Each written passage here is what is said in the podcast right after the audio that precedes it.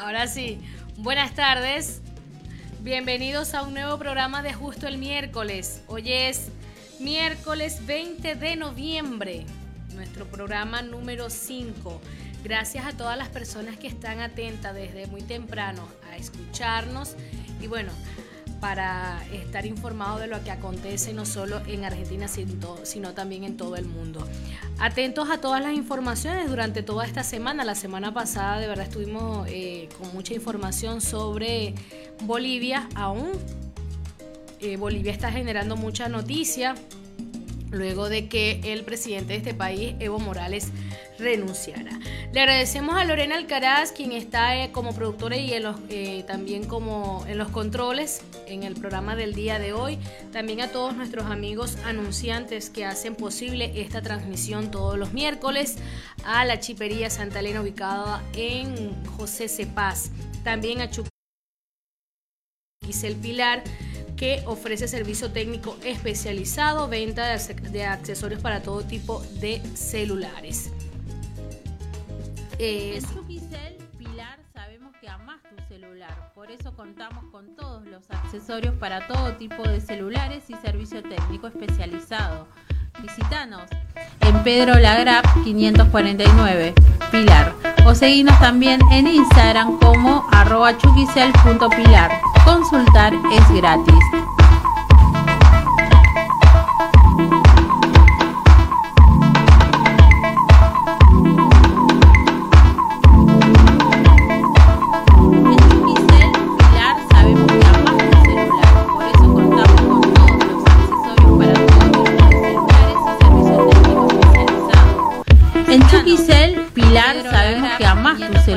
Por eso contamos con todos los accesorios para todo tipo de celulares y servicio técnico especializado.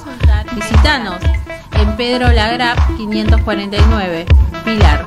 O seguinos también en Instagram como arroba chuquicel.pilar. Consultar es gratis.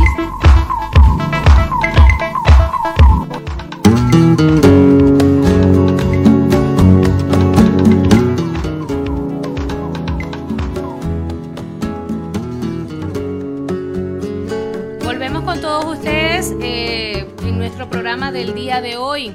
Les recuerdo entonces que hoy es miércoles 20 de noviembre y son las 5 y 8 minutos de la tarde acá en Buenos Aires. Mañana eh, se tiene prevista una protesta, un paro nacional en Colombia. Esto ha generado en eh, los habitantes colombianos y también a extranjeros muchos venezolanos también comentan mucho sobre esta noticia, mucha atención. Desde el día de ayer eh, hay tomas en algún, de calles en algunas ciudades. Y bueno, para esta información tenemos previsto conversar con María Iguarán, quien se encuentra en la ciudad de Medellín, en Colombia. María, una colega y amiga, quien bueno, desde hace ya aproximadamente 40 días eh, está realizando un programa o un periódico digital sobre migración, noticias de migración en Colombia. Le agradecemos también a todas las personas que desde ya nos escriben. Recuerden que nos pueden ver a través de nuestra página en Facebook, también en nuestra página web www.mimamultimedios.com .com.ar. Allí eh, nos pueden escuchar, además de nuestro programa, toda la programación que tiene todos los días Mima Multimedios Radio y también noticias de interés eh, para todos ustedes de diferentes temas se publican en este semanario digital. Eh, a otras personas bueno, que nos escriben desde ya, les recordamos nuestras redes sociales, arroba Mima Multimedios Radio en Facebook, en Instagram también nos pueden seguir en Twitter y mi cuenta personal arroba Julie Badel. Y número de contacto 11 644 18 395 para mensajerías vía WhatsApp para todos ustedes, bueno, eh, con toda la comunicación. ¿Qué les parece si antes de entrar en tema que les comentaba que hoy estaremos conversando, retomando un poco eh, lo que sucede en Bolivia, porque bueno, Bolivia todavía está generando mucha información, muchas noticias está generando Bolivia ya una vez que renunció el presidente Evo Morales, hay varios pronunciamientos del presidente y bueno, aún eh, hay enfrentamientos y las cifras, aunque no son oficiales, en las redes sociales se habla de más de 20 personas ya fallecidas en estos enfrentamientos y muchas personas, sobre todo indígenas, heridos. Eh, también en Chile se sumó que también ayer se sintió un sismo, no recuerdo, ahora les doy detalles, y bueno, sumado a que ya son más de, ya casi un mes de protestas en este país. La semana pasada hablábamos de que si de continuar por otra semana estas protestas en el país, la suma de desempleo iba a la tasa de desempleo aumentaría de una manera eh, bueno, histórica, un número registros jamás visto en este país. También, bueno, estamos que estaremos conversando con eh, María Iguarán desde Colombia para que nos hable un poco de lo que se habla o lo que se dice en este país con el paro nacional previsto para el día de mañana. En Venezuela también el pasado sábado se realizó una concentración de que, bueno, muchas personas esperaban que se harían algunos cambios o pasaría algo. Otros están decepcionados, pero bueno, eh, de a poco se dice por allí. Y también vamos a tener un, un resumen breve de una entrevista que realizamos el miércoles pasado, después de realizar nuestro programa en nuestro horario habitual a las 5 de la tarde. Estuvimos conversando con Georgina Orellano, quien es representante de la Asociación de Mujeres acá la tengo, que se llama AMAR, Asociación de Mujeres Meretrices de Argentina. Eh, del Sindicato de Trabajadores Sexuales. Bueno, un extracto pequeño de lo que ella dijo para que ustedes, si no, no lo pudieron observar ese día, porque fue en, una hora después, puedan entonces conocer esta, esta entrevista que realizamos la semana pasada. Con esto, bueno, ahora nos vamos a un corte musical. Al regreso continuamos con ustedes.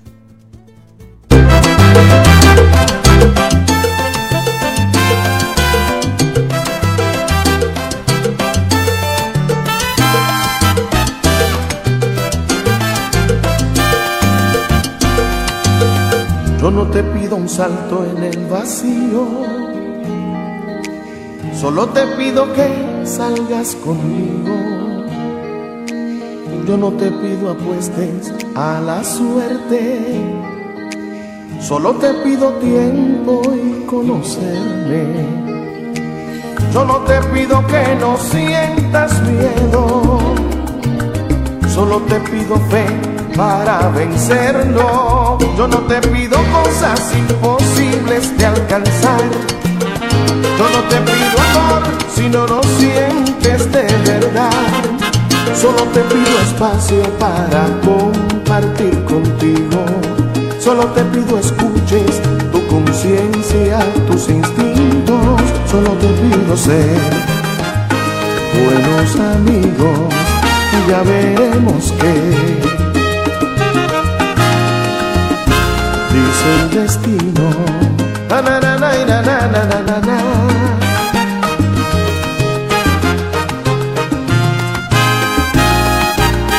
Yo no te pido hacer una locura, solo te pido sepas que me gustas.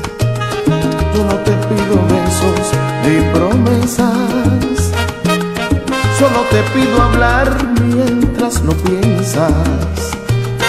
Solo te pido que no sientas miedo. Solo te pido fe para vencerlo. Yo no te pido cosas imposibles de alcanzar. Yo no te pido amor si no lo sientes de verdad.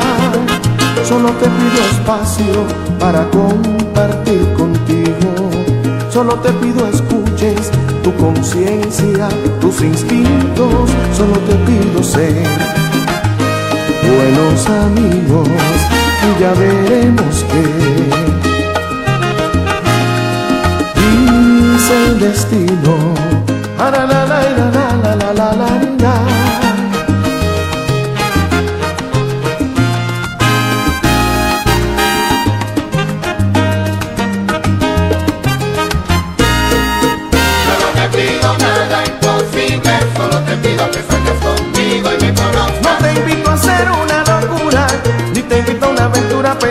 Solo no te pido nada imposible, solo te pido que salgas conmigo. Conversar, caminar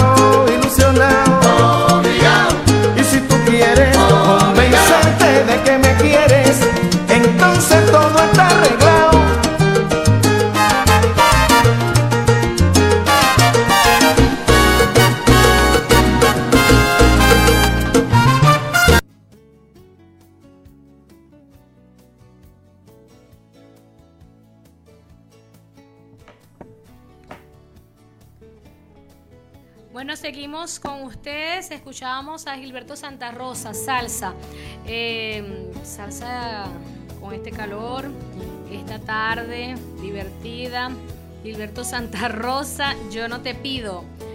Bonito tema que compartimos con todos ustedes y compartimos también con la gente que nos escucha. Nos saludan desde ya a través de nuestra cuenta en Facebook, arroba Miva Multimedios Radio. También nos pueden seguir en Instagram. Bueno, les decía que hoy estaríamos hablando sobre eh, Colombia, sobre Bolivia y lo último en relacionado a Bolivia y con el presidente o expresidente Evo Morales. Sí, el expresidente Evo Morales eh, hace aproximadamente dos horas hizo una conferencia de prensa en un hotel en la capital de México, donde eh, dijo o pidió una comisión internacional de la verdad sobre las elecciones del 20 de octubre. Ampliamos esta nota que publica Infobae, un periódico digital, dice... Eh, el expresidente boliviano Evo Morales ofrece una, conferencia de prensa en un hotel de la capital mexicana a una semana de haber llegado como asilado a México. Morales llamó hoy a la ONU, a las instituciones y organismos internacionales, así como al Papa Francisco a que acompañen o faciliten la integración de una comisión de la verdad y se emita un informe sobre las elecciones del pasado 20 de octubre. Estamos invitando a algunas instituciones, organismos internacionales, así como al Papa Francisco y a la ONU, para que haya una comisión de la verdad sobre las elecciones del 20 de octubre, manifestó Evo Morales. También eh, durante esta rueda de prensa, el exmandatario ha declarado que quiere volver a Bolivia, preocupado por la situación en su país, donde hay más de 27 muertos, lo que les decíamos, bueno, eh, según ya el expresidente podría ser entonces esta la cifra oficial.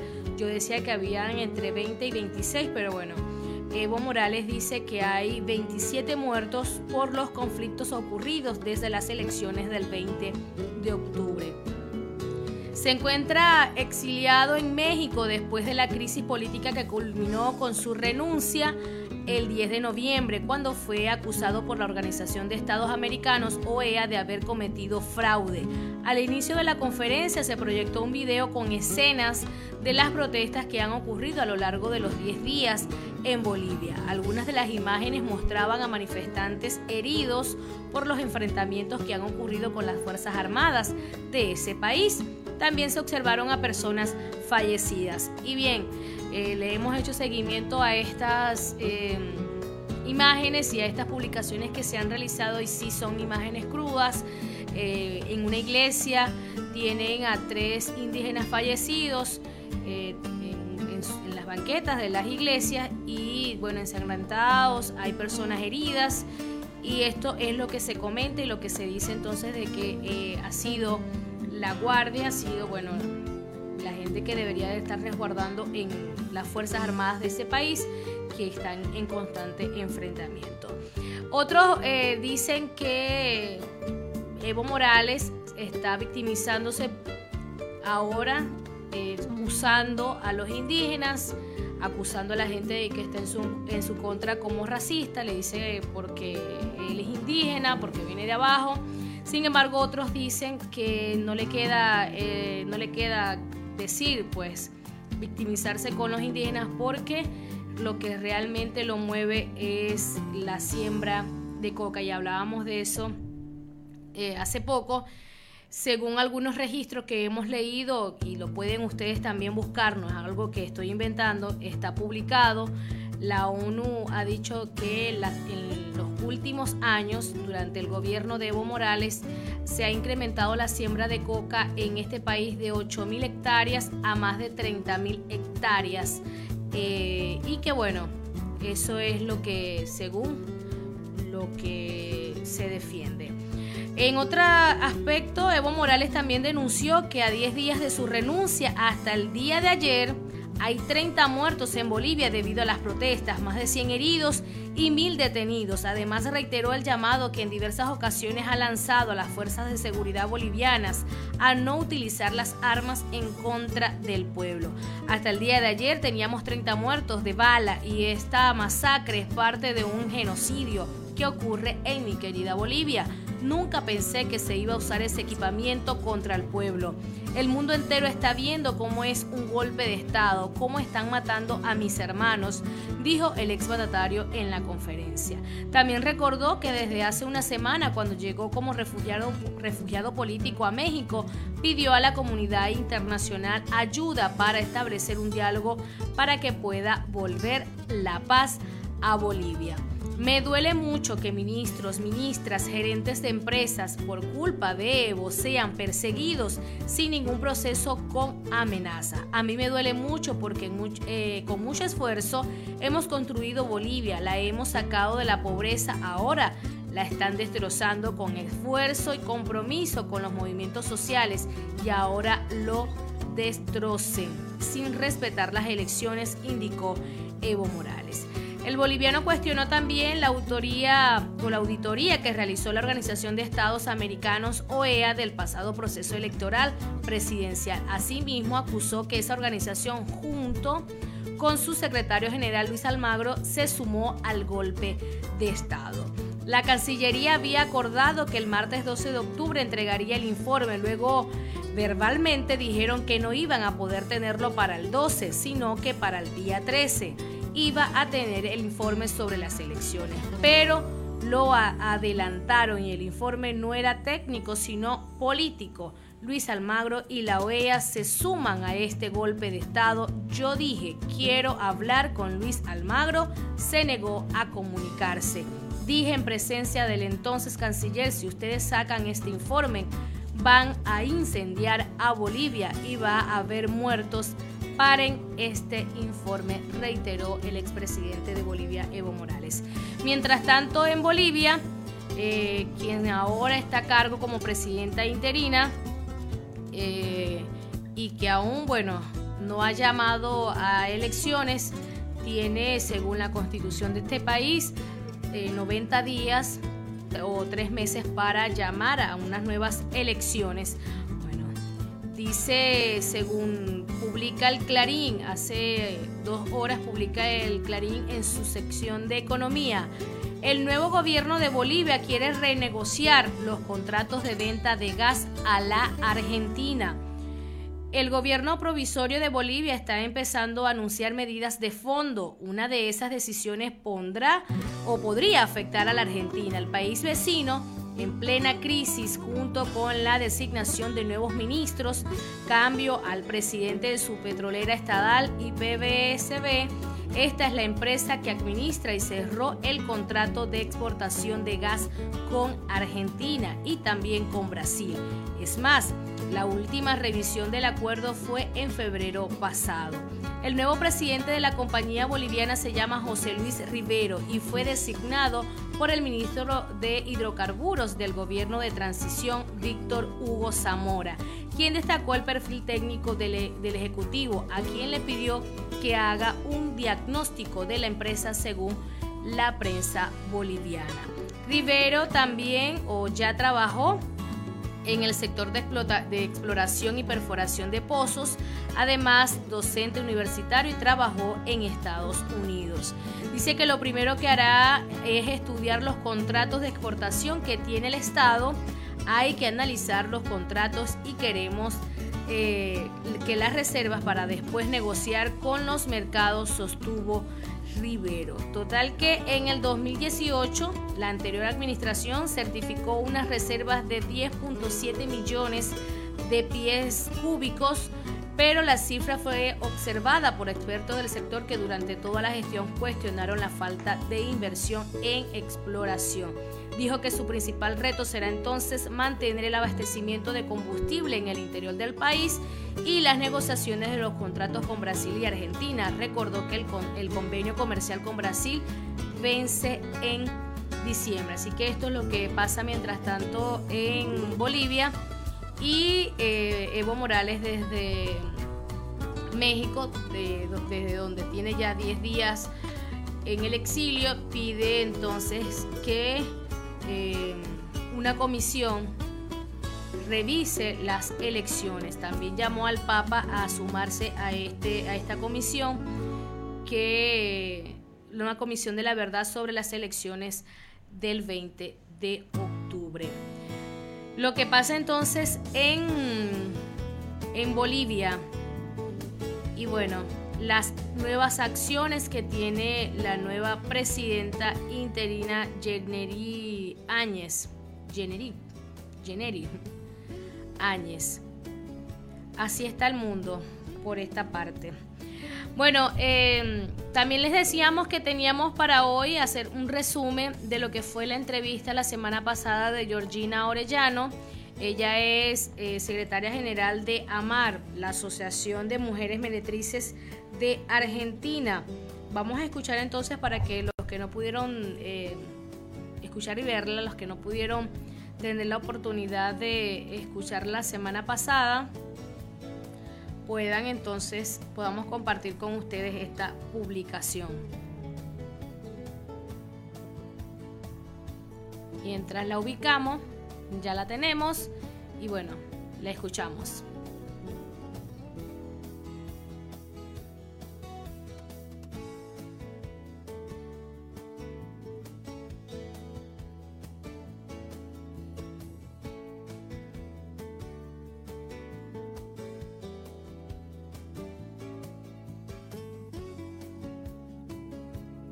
Sexual, integrante de AMAR. AMAR es el Sindicato de Trabajadoras y Trabajadores Sexuales de la Argentina. Es una organización que ya el próximo año va a cumplir 25 años y que luchamos por el reconocimiento del trabajo sexual para poder acceder a obra social, realizar los aportes jubilatorios y sobre todas las cosas un marco mm, eh, legal para, para, poder dejar de trabajar en, la clandestinidad, donde somos expuestas a persecución policial, pago de coimas, abusos policiales, hostigamiento, estigma y discriminación. Eh, así que esa es una, una de, de, las luchas que llevamos adelante. Eh, AMAR pertenece a la Central de Trabajadores y Trabajadoras de la Argentina, que es la CTA nuclea a 6.500 compañeras y compañeros que nos dedicamos al trabajo sexual y está presente en 12 de las 24 provincias eh, que tenemos en, nuestro país. Y bueno, y articulamos con distintas organizaciones de trabajadoras sexuales de otros países que ven en la experiencia de Amar eh, una, como una experiencia para para implementarla en su país, la articulación con el mundo sindical por un lado y después la articulación en algunos espacios feministas que por ahí algunos resisten eh, a incluirnos, eh, pero otras y otros sectores eh, en los últimos años han habilitado muchísimos espacios para poder conocer nuestras problemáticas y acompañar nuestras demandas. ¿A quién le, eh, le, entregan ustedes estas demandas? O sea, ¿a quién va dirigida específicamente? ¿Qué hacen, qué están haciendo para ser escuchadas?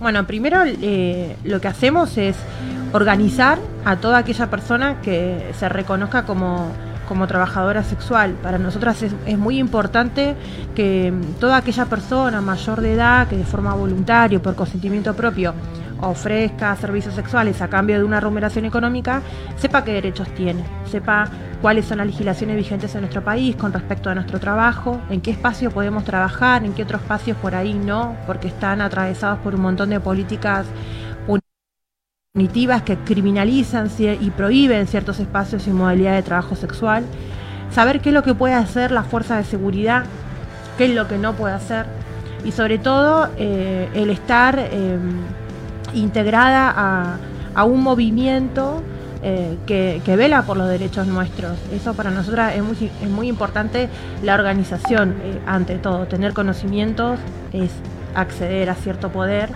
eh, y transmitir esos conocimientos al resto de las compañeras, ¿no? que sepan que frente a cualquier situación o problemática que se dé en el espacio público, en tu lugar de trabajo, con tu vecino, no sé, con tu entorno familiar, alguna situación de discriminación, tenés un sindicato que vela por tus derechos, tenés, digamos, acceso a asesoría legal gratuita, acompañamiento jurídico gratuito y eso es una de las principales demandas que, tienen todas las personas que ejercen esta actividad. Eh, nosotras principalmente a quienes le exigimos el reconocimiento eh, de, nuestro trabajo es al Estado y al gobierno. Ahora, también entendimos que para eso, para hacer ese recorrido de generar un proyecto de ley, de hacerlo ingresar en la Cámara de Diputados y Diputadas de nuestro país, que ese proyecto de ley tome estarlo parlamentario, que haya una discusión en el Congreso Nacional tal cual se hizo con, respecto a la legalización del aborto, necesitamos generar conciencia social. Y para generar esa conciencia social es importante estar presente en la mayor cantidad de espacios, llevando adelante las voces nuestras, es explicarle a la sociedad en general cuáles son nuestras problemáticas, cuáles son nuestras demandas, qué es lo que queremos, por qué ejercemos esta actividad, a cuáles situaciones vulnerable nos enfrentamos, por qué creemos nosotras que el reconocimiento va a ser una herramienta de transformación para nuestras vidas, por qué queremos exigirle al Estado la social y jubilación, cómo se, llevaría a cabo ese proyecto de ley. Y es por eso que em, hacemos charlas en distintos espacios académicos, en, centros de estudiantes, agrupaciones políticas. ¿Cómo es eh, en cuanto al mensaje? porque si bien, bueno, no, no conozco mucho la sociedad argentina, pero hablo como sociedad venezolana. Eh, nosotros, para nosotros, o sea, estos temas, te decía, el tema del feminismo y del trabajo sexual todavía es tabú. De hecho, hablar de sexo, de sexualidad con nuestros niños, con los hijos, es tema tabú. Entonces, ¿cómo, ¿cómo hacen ustedes como para llegar a esto que, que he visto que ha estado en charlas en universidades? Claro, ya es una ya es un ambiente así de personas como adultas, un poco más abierta, pero a estas comunidades que, por ejemplo, todavía tienen tabú o son muy prejuiciosos, ¿cómo manejan ustedes eso? Porque eh, me dices que ya tienen más, ya tienen años en esta lucha, pero es un lo ves como un proceso largo, ¿cierto? Eh, ¿Y por qué? ¿Por qué consideras que, va a ser un proceso largo? Eh, yo creo que va a ser un proceso largo porque Amar como organización recién tiene 25 años, va a cumplir 25 años. Por ahí para, para nosotras es un montón, pero, pero a nivel social eh, es muy poco. Eh, es muy poco los años y el proceso de organización que, que tiene el movimiento de trabajadoras sexuales, sobre todo cuando hay leyes y legislaciones que contemplan el abolicionismo el provisionismo de nuestra actividad, que tiene más de 120 años en nuestro país. Entonces, frente a 120 años de cultura, eh, frente a 120 años de que otras personas han hablado por nosotras, de que se han legislado políticas sin tener en cuenta las voces de las trabajadoras y de los trabajadores sexuales, claramente que es un tercio, 25 años. Em, entonces, recién por ahí es muy reciente para muchas personas conocer las voces nuestras. Cuando vamos a provincias por ahí del norte, no sé, Formosa, las compañeras se organizaron ahí y cumplieron un año de organización. Y es muy poquito, entonces cuando vamos nosotras claramente que se genera toda una cuestión de resistencia por algunos sectores y del otro se genera como una cuestión, bueno, a ver qué es lo que van a decir, ¿no? A ver qué, qué es lo que van a hablar, por qué están acá las trabajadoras sexuales y, genera mucha convocatoria porque Curiosidad sobre todo. Porque es curiosidad y aparte porque es ver a la trabajadora sexual transformada en un sujeto político. Y creo que la mirada social, históricamente, que ha tenido para con nosotras es como un objeto más bien sumiso. ¿no? Eh, que ha habilitado que muchas personas se sientan en esa potestad de hablar, de decidir por nuestras vidas y aparte de, de indagar sobre nuestra historia sin respetar, digamos, nuestra autonomía, nuestra soberanía, nuestras trayectorias de, vida, sobre todo nuestras decisiones. Entonces hay mucha gente que espera, no sé, eh, preguntarnos desde el desconocimiento total, ¿no? Vemos que hay mucha gente que pregunta al desconocimiento, bueno, pero ¿por qué sos trabajadora sexual? Como también vemos que hay otro sector que pregunta, bueno, pero ¿por qué no te dedicaste a otra cosa? ¿No? Como que... Eh, Siempre van a preguntar eso. Claro, yo creo que me parece que es... Pero sucede también, y disculpa que te ataje, eh, sucede también en cualquier profesión, porque eh, desde que yo, por e, mi caso, soy periodista, pero desde que empecé a estudiar periodismo, ¿por qué no estudias otra cosa? ¿Por qué periodismo si eso no te, da, no te va a dar de comer? Porque eso no estudias ingeniería. E, eso sucede, por eso te decía que todavía con este tipo de, profesiones hay ese, ese, tipo de resistencia. Imagínate tú entonces con, tu caso, pues. Y eso era lo que sea, que se enfrentaban ustedes en, estos encuentros. Nos enfrentamos a muchos prejuicios.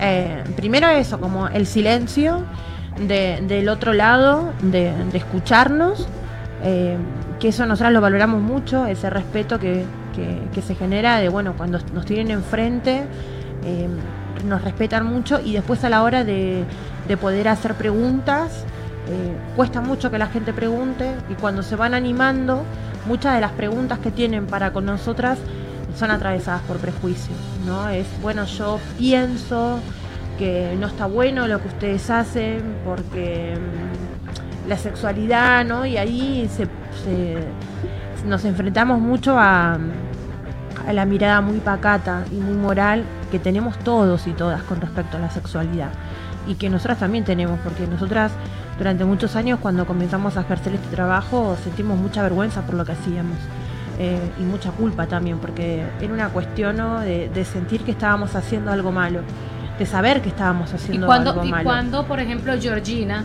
comprendió de que no estaba haciendo algo malo?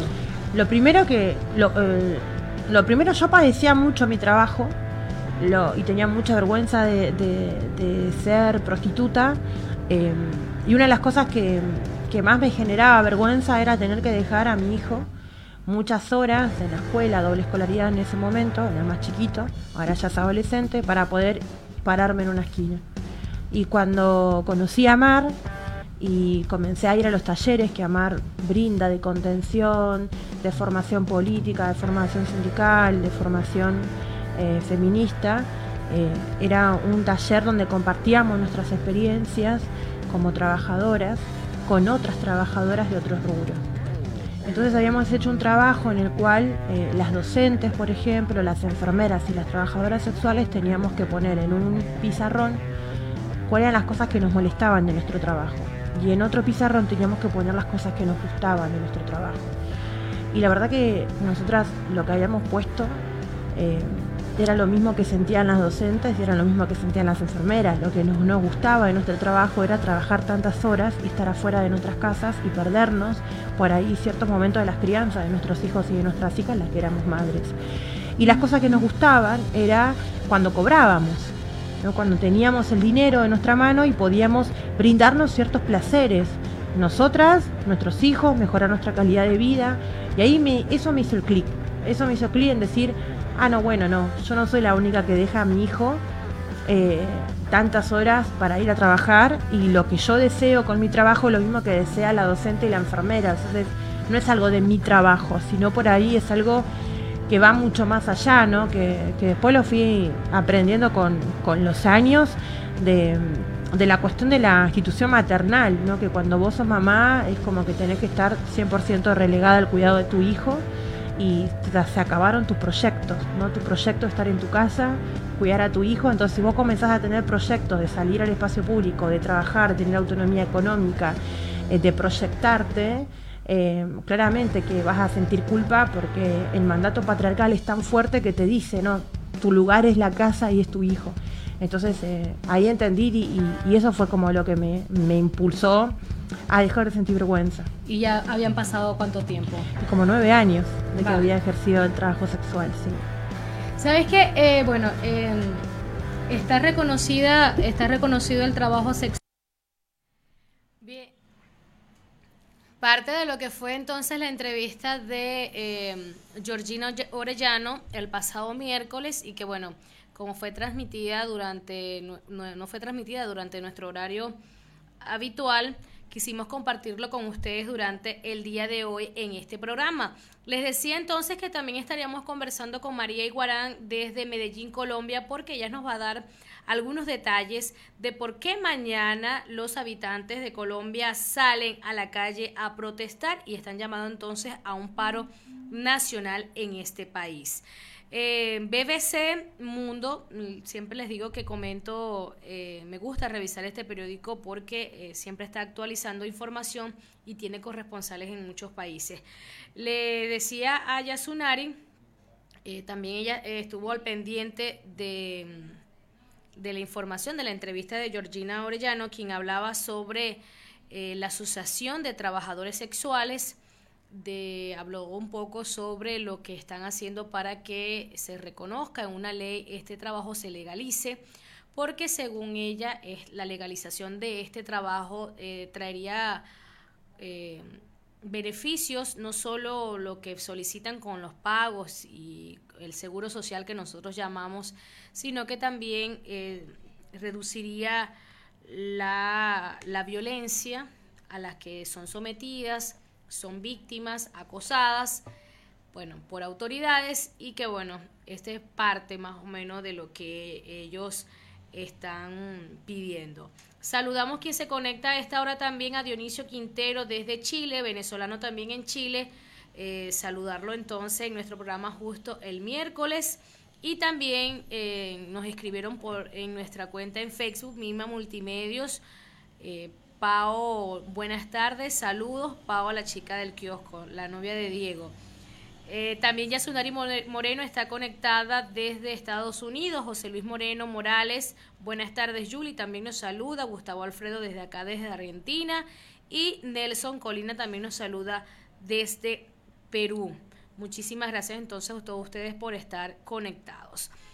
Eh, Georgina también nos hablaba sobre la diferencia del trabajo sexual con la trata de personas. Dice que eh, nos decía, nos comentaba fuera del aire también de que no tiene nada que ver, que es diferente.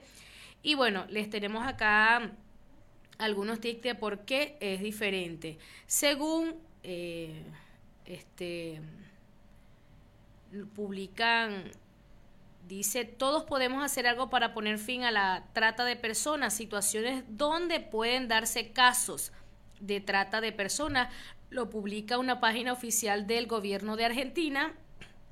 Dice, ofertas de empleo que no detallan quién es el empleador, el nombre de la empresa, dónde será la entrevista, ni hay datos eh, que explican ofertas de trabajo a otra ciudad de manera gratuita a partir de una oferta laboral prometedora. Y a esto le sumamos también de que em, particularmente he conocido casos donde em,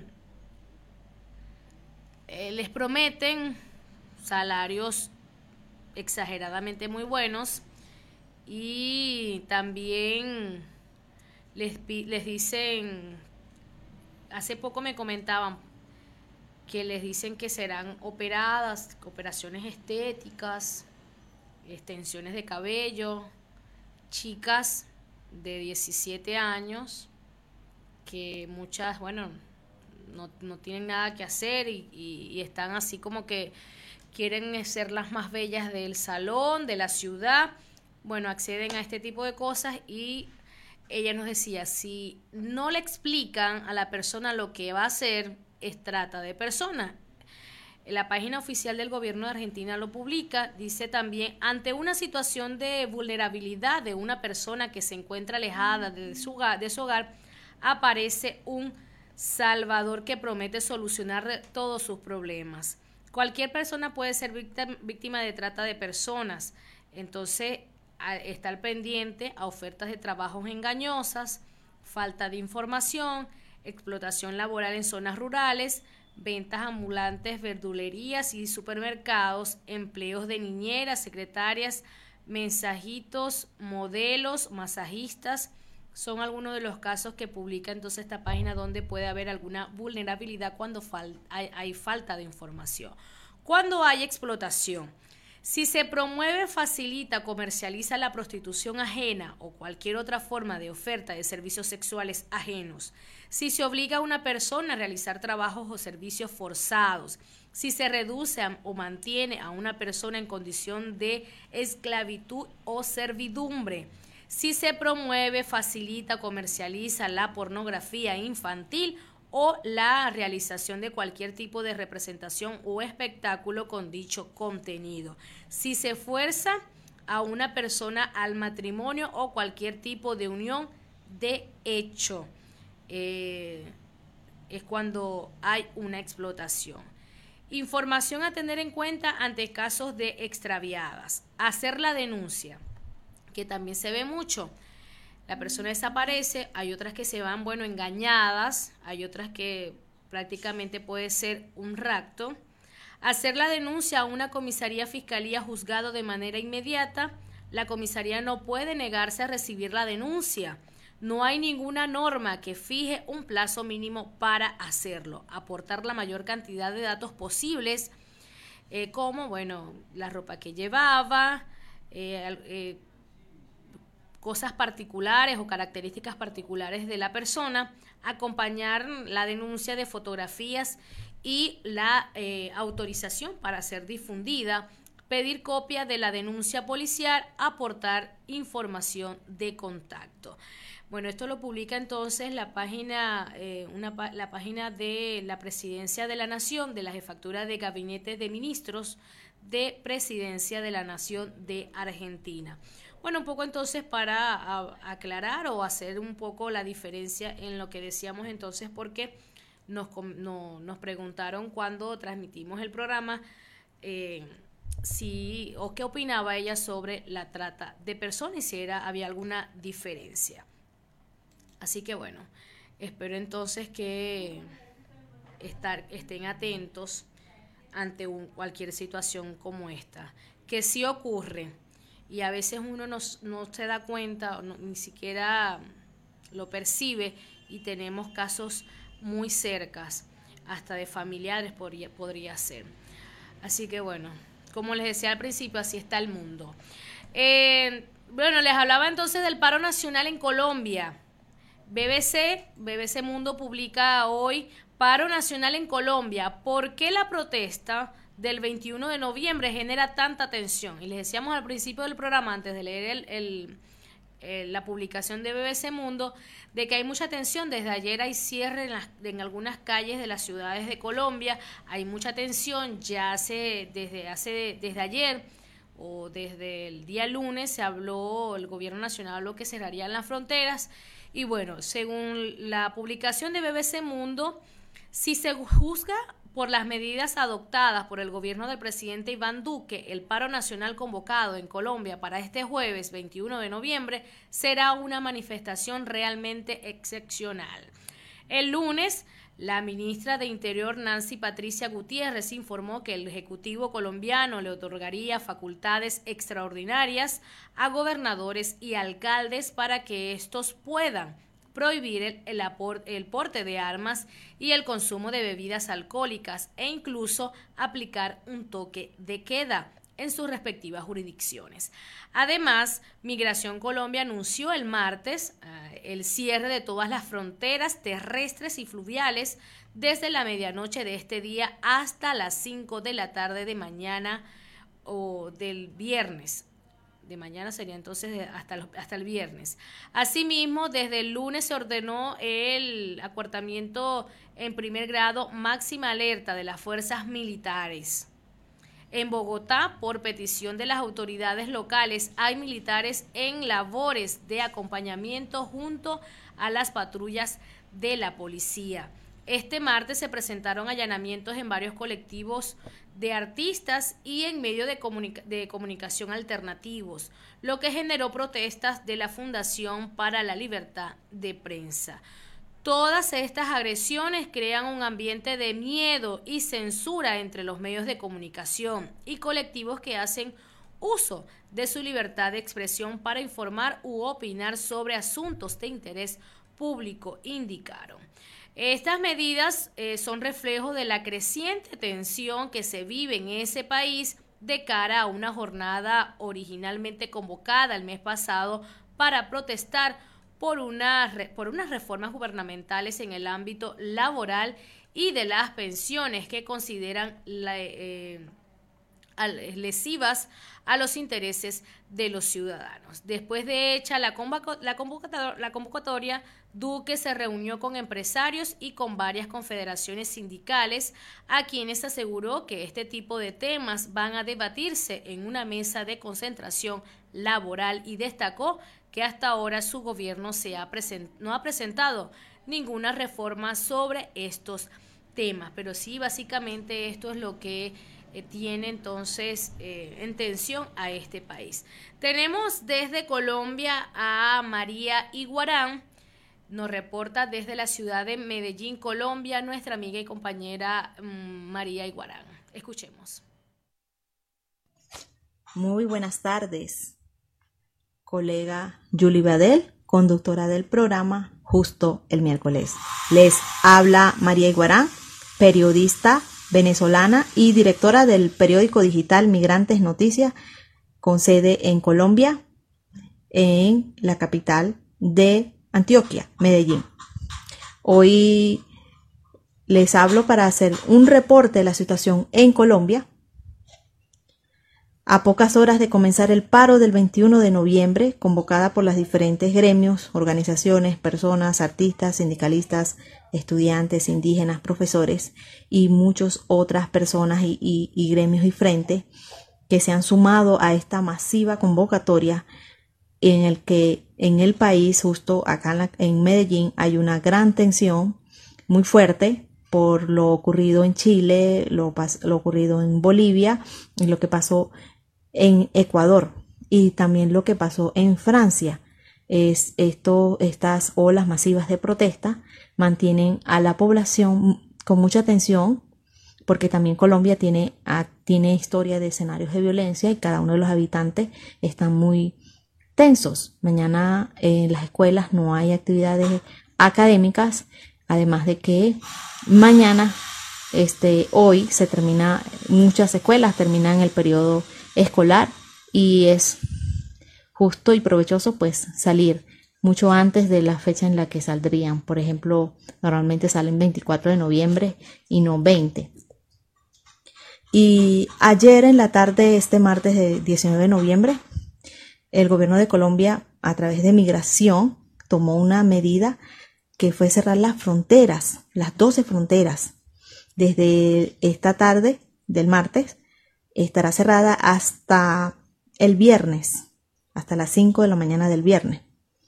Hoy Migración Colombia reportó que estas 12 fronteras se encuentran totalmente cerradas.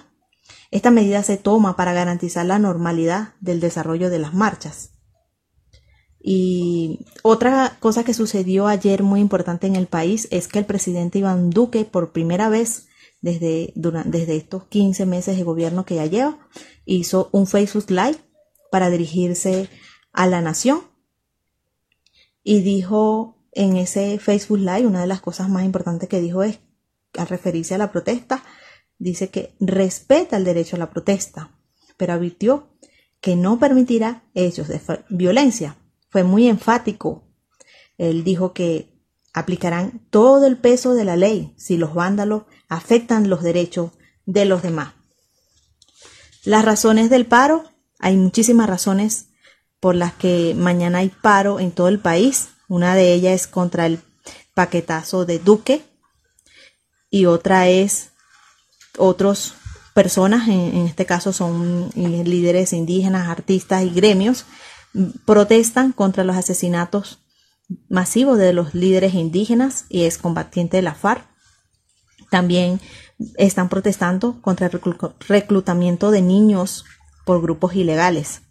Y la última gran protesta de este, de este grupo de personas es contra la muerte de los ocho menores en el bombardeo al campamento de las disidencias de la FARC en Caquetá. Son muchas las razones por las que las personas acuden masivamente a protestar mañana. Este, esta es una, un, paro que tiene mucha, mucha tensión, que tiene muy, muy tenso la situación y las ciudades. Y otro de los temas por las que están protestando es las reformas de las pensiones laboral y tributaria. Y esas son pues un reporte de lo que sucede en Colombia y organismos como que llevan a los venezolanos, que representan a los venezolanos, han llamado a que los venezolanos no participemos en la protesta que tienen los colombianos. Esta es una situación que está en desarrollo y en muchas ciudades, por ejemplo en Medellín, se ayer en la noche de este martes hubo un cierre de una vía. Eh, en, el, en la estación del metro de Medellín una persona dejó una maleta y la estación del metro tuvo que ser cerrada y evacuada porque se tenía miedo que fuese una bomba. Y más o menos es el reporte y de la situación en el país. Muchísimas gracias, Julie Badel, por este espacio y que tenga muy, muy, muy buen programa. Y muchos saludos. No, muchísimas gracias entonces a ti, María y desde Medellín. En Colombia nos hablaba entonces sobre este paro convocado por sociedades, por artistas, por bueno, por la población. Eh, este paro convocado para el día de mañana en Colombia. Así que bueno, ya no solamente tenemos el tema de Bolivia, la situación en Bolivia, sino que ahora también Colombia. Así que vamos a estar al pendiente de lo que sucede en Colombia. Entre las razones iniciales del descontento se encuentran iniciativas como la propuesta de reducir el salario para los jóvenes hasta ubicarlo en 75% del mínimo y los supuestos planes para eliminar la parte pública del sistema de pensiones. También se acusa al gobierno de querer privatizar empresas estatales como Ecopetrol. Estas son entonces algunas de las denuncias que hacen los colombianos y que por eso llaman a este paro nacional para el día de mañana en este país. Así que bueno, eh, a estar pendientes de lo que acontece y ustedes por supuesto el miércoles van a tener un resumen de lo que ocurrió en Colombia durante esta jornada de protesta que será para, convocada para el día de mañana. Eh, la verdad es que hay mucha tensión, la gente dice que está muy preocupada, ella que está en Colombia dice que a pesar de, no estar en la capital, en Bogotá, eh, los habitantes de esta región eh, están pues muy preocupados por lo que pueda suceder en su país.